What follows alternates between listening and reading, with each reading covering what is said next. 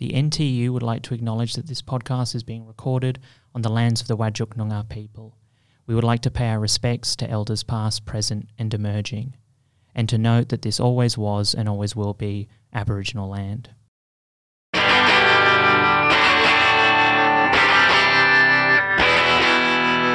Now, welcome back to episode 5 of Bargain Hunters. I'm joined today by Wayne Cupido, the Senior Industrial Officer in the WA branch of the NTEU, WA division, I should say. Sorry, is that right, Wayne? That's right, Francis. I'm sort of based in Melbourne, but uh, currently alloc- um, allocated to the WA division. Wayne, thanks so much for coming on the podcast. The reason I wanted to get you on today is that since episode four, quite a lot has happened, as Curtin staff probably are aware. There's been several mass meetings of staff um, and members and there's been quite a lot of anger on campus around some of management's positions, particularly uh, with with regards to Indigenous employment targets and administrative pay. Wayne, would you mind giving a brief introduction of yourself, and then I wanted to ask you a few questions about um, what we what we call a PABO and industrial action, just to give some of our members who might not know too much about the process a, a, better sense of what's going on. But before that, it would be great just to get a, a brief intro of uh, your background and, and, and you know what exactly a, a senior industrial officer does. Sure, I'll try to be very brief about it. Um, my background uh, with the organisation is I'm sort of from the membership, so I started out as a member of the NTEU uh, probably about 30 years ago, uh, which is, uh, indicates how old I might be.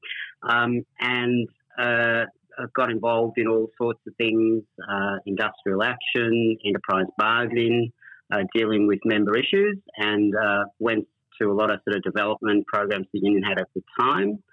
Uh, then, when uh, I got made redundant, there were some vacancies in the union. I applied, and uh, since then, I've worked as an organiser at some of the big branches in Melbourne, RMIT Melbourne Monash and also uh, eventually switched over to industrial work, which is the more sort of technical stuff around agreements, disputes, bargaining, that sort of thing.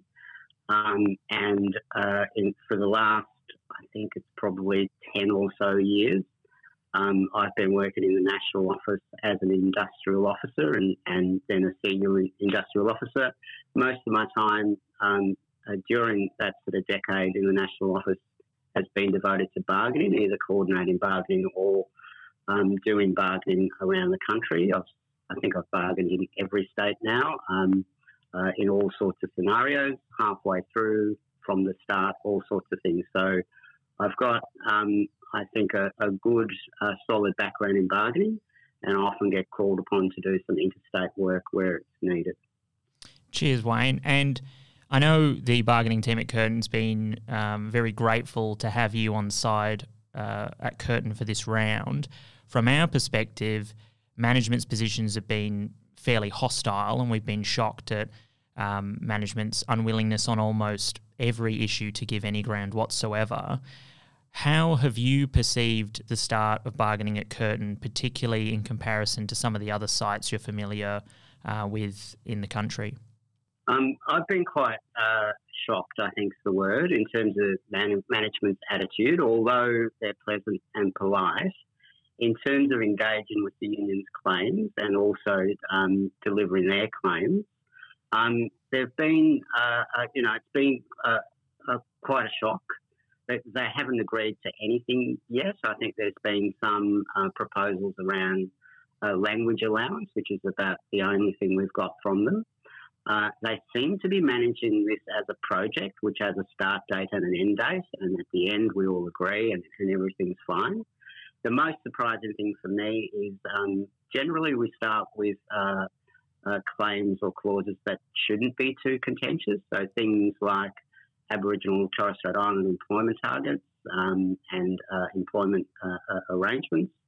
Um, and mostly universities engage with that positively, and we try to get to an agreement fairly quickly, and that sort of sets the tone for, for bargaining. But uh, at, at, Curtin, as you know, um, not only did they reject our target claim, but they uh, their response uh, was that we're actually going to remove the, the weak target we have in the current agreement uh, out of respect for Aboriginal and Torres Strait Islander people. Um, so I was quite shocked with that. Um, also, uh, uh, academic freedom, I think just a complete no, no response other than no, we, we, we think our current agreement provision is sufficient. Um, so I'm quite uh, concerned about the uh, early sort of progress of bargaining, and I can see us going through all of our claims with not much uh, joy there. The other issue that was dealt with at some length has been um, providing our um, staff with some relief uh, for cost of living, um, and uh, the uh, you know again the attitude that well that will come at the end once we've done everything, which makes no sense to anyone particularly uh, people who are trying to make ends meet. It's not going well at all. Yeah, that's a really good point, Wayne, because as we read in the ABC recently, you know, there's a lot of staff at Curtin, whether they're uh, low paid admin staff or whether they're casual academics or, or even if they're um, permanent academic staff who are part time, a lot of staff are really struggling with the increasing costs of mortgages and rent and fuel. And so management's complete unwillingness to um, offer any flexibility on an administrative pay rise has, has been really shocking, I think, to all staff at Curtin, and it's, it's got a, quite a powerful response. At a recent meeting of staff, um, there's been a lot of talk about the need to move towards protected industrial action, and at a meeting of Curtin NTEU members, a motion was successfully passed that would uh, commit the branch to move towards protected industrial action if management's position on key uh, clauses does not change. That's raised then the issue of voting for a PABO. And PABO, I think, for some people is this maddening acronym. Um, it kind of sounds like something you might order at a pub with, you know, a pint and some chips. Um, what what is a PABO? What, what what does it in, what does it stand for? What does it involve? How do we get one? Why do we need one? Uh, certainly not as enjoyable as anything you get at a pub with chips. Um, it, it is a uh, a bureaucratic process that um, union members need to go through before they can take industrial action. And PABO actually stands for Protected Action Ballot Order. Um, the Fair Work Act has set out a, um, a set of uh, mandatory steps that every union needs to go through before they can take industrial action. And that process actually delays or postpones um, your right to take um, collective action, industrial action. Um, in the old days, Francis, you, are far too young to remember this, but um, I was in the Storemen and Packers uh, union in, in Melbourne. Probably, uh, you know, now looking back, not the greatest union ever, but they were very effective. Um, uh, and uh, taking industrial action involved your delegate coming into the warehouse and saying, "We're out and everyone would follow. So that was the process back then. Now we've got a process which involves, um, you know, electronic ballots, AEC run ballots, um, application forms, the ability for uh, the employer to object. Um, if everything goes well, it takes as little as sort of 21 days. But if the employer, um, you know, if Curtin were to object, and there are many grounds on which they could object to a, a protected action ballot order, um, then that that could extend that period. I've known an order to take uh, in the past um, months, so three or four months in some cases. I certainly hope that's not the case um, for uh, Curtin.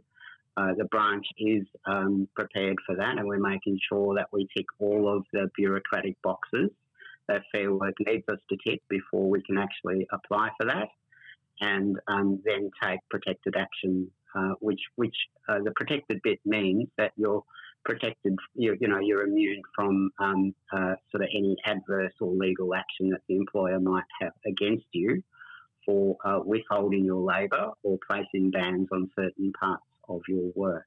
So um, I think that answers the question. Did I miss anything there? No, no, that's great. Do you mind if we break some of that down though? And you're right for for young um, Zoomers like myself. Um, I'm only 19. Um, I'm trying to work out when I would need to have been born to make this lie work. But um, to break it down a little bit, so some staff might think that A strike is just when a bunch of people, as you said, decide we've had enough and we're w- walking off the job. And that's illegal in Australia. You cannot surprise your employer and just walk off the job anytime you want. And instead, you need to apply to the government and say, we would like to take protected industrial action. This is what we're going to do. And I believe when is it correct that if you successfully get your your ballot approved, you have 30 days in which to deliver on the action that you you said you were going to take. Is that correct? So it's a bit worse than that, Francis. Um, we can only sort of take industrial action once the current agreement's expired and we, we commence bargaining. So there's that restriction as well. Um, as I said in the old days, you could, could kind of just walk out at any stage. Um, uh, the other thing uh, in relation to your question around the 30 days um, is that, yes, so once you have protected action ballot order approved by 50%, at least 50% of your members voting and uh, more than 50% of those voting, voting in favour, then you do need to um, take all the actions that you've listed on the order within the 30 days. So we call it activating it. The other thing, the other restriction that's also in the legislation, which is, in my opinion, you know, a terrible bit of legislation, um, is that you then also have to give the employer three days' notice of taking any action and specify the action so that they can prepare a response. And they can also apply for an extension to that three days if they need more time to prepare. So it's, you know, a complete dilution of any actual right to strike. It's, it's way out of whack um, with, you know, international labour uh, standards. Um, we have one of the poorest in, in the sort of developed um, world, uh, one of the poorest sets of uh, uh strike rights um, uh, in the world. So, um, so, so that's the nature of, of um, the ballot and all the things you need to do before you take it. But yes, if you don't take activate the actions within the first 30 days, they evaporate essentially, um, which is which means you need to time um, the uh, the date your protected action ballot order becomes live, and also then plan out how you're going to activate each of those actions.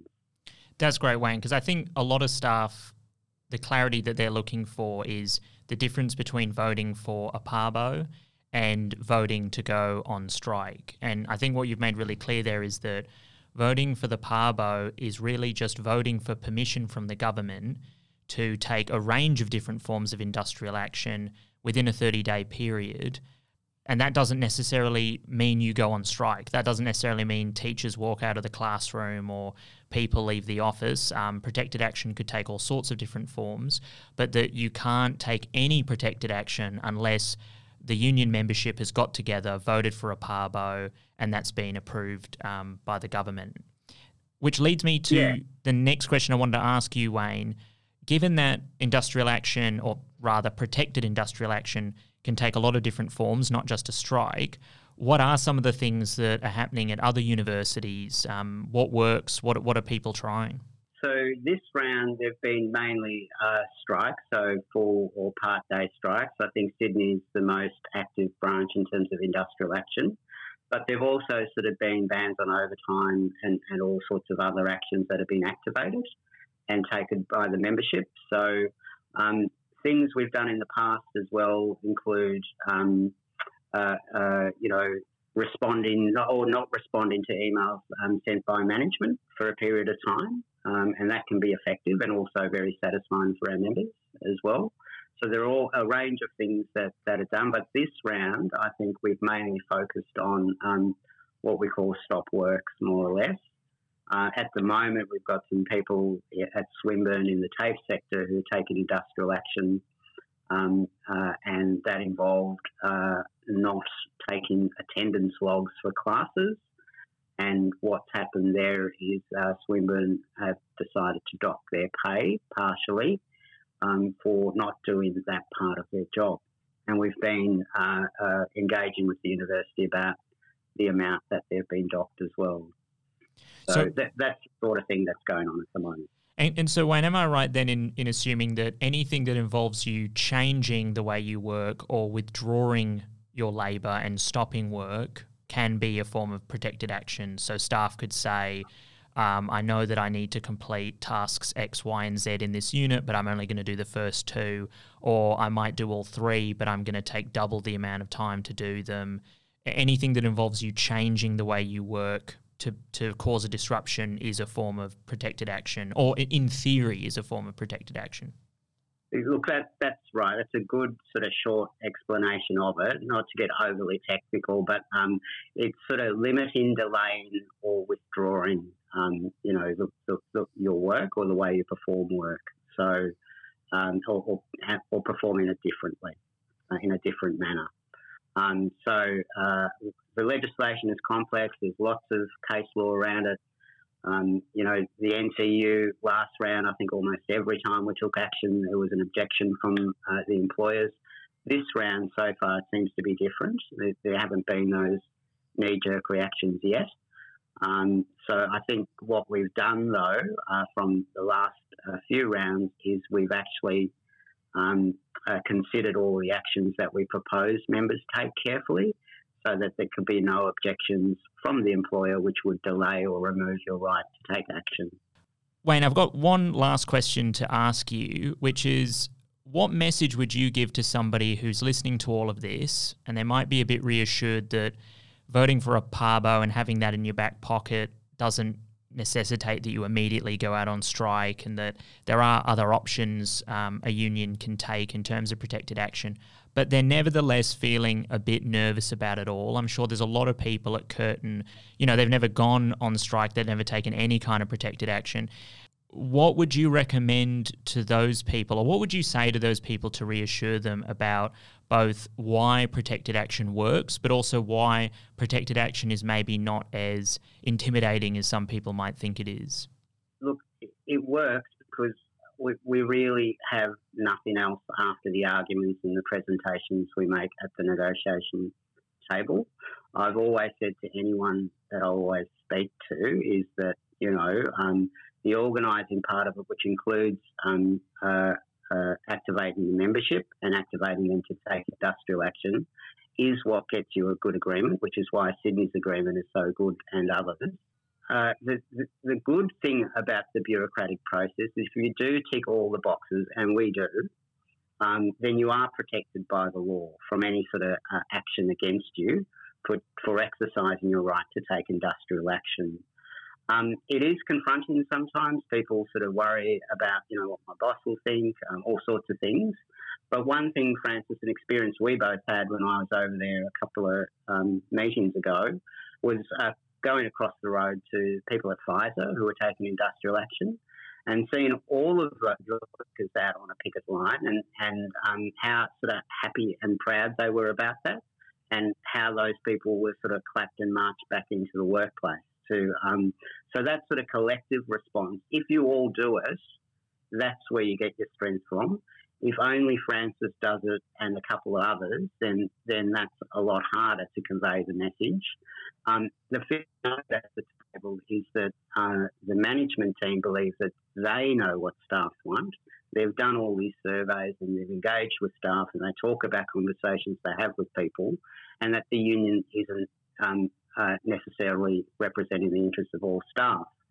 Um, now, th- that's wrong. I mean, the, the, I've been really surprised at the level of engagement. The, the two big meetings we've had since we've commenced bargaining has been promising, but we need more, and we need more people to join the union. The other thing I should have said about protected action, Francis, which is very important, you're only protected if you're a union member, and that's because it's the union's application. So once that's approved, the organisation and its members are protected by the legislation. So they're immune from prosecution for the actions they take as long as it's a valid form of protected industrial action. So, um, you know, strength in numbers, it's that old saying is that if we all do it, it's not as confronting and it can be quite um, enjoyable and it will make an impact on the outcome of the negotiations. They will move. I've seen it. I was involved at University of Canberra. Um, we got to the end of the negotiation. This is the final offer, take it or leave it. We believe staff will vote for it. We were confident because we'd been engaging with staff uh, that it wasn't a good enough offer. Um, uh, to be fair to management, The offer only included improvements, but there were a few key items that were still outstanding. And we knew we had the support of the membership and all staff. They laughed at us and they said, We're putting it out tomorrow. They did. And the agreement got voted down. Also, leading up to that, there was industrial action, there were strike days, um, there were bans on work, on the performance of work, and all sorts of things. So uh, that management then had to come back to us and deliver on the outstanding items. And that was probably one of the most enjoyable things I've ever been part of uh, in my time at the union. So um, collective industrial action works.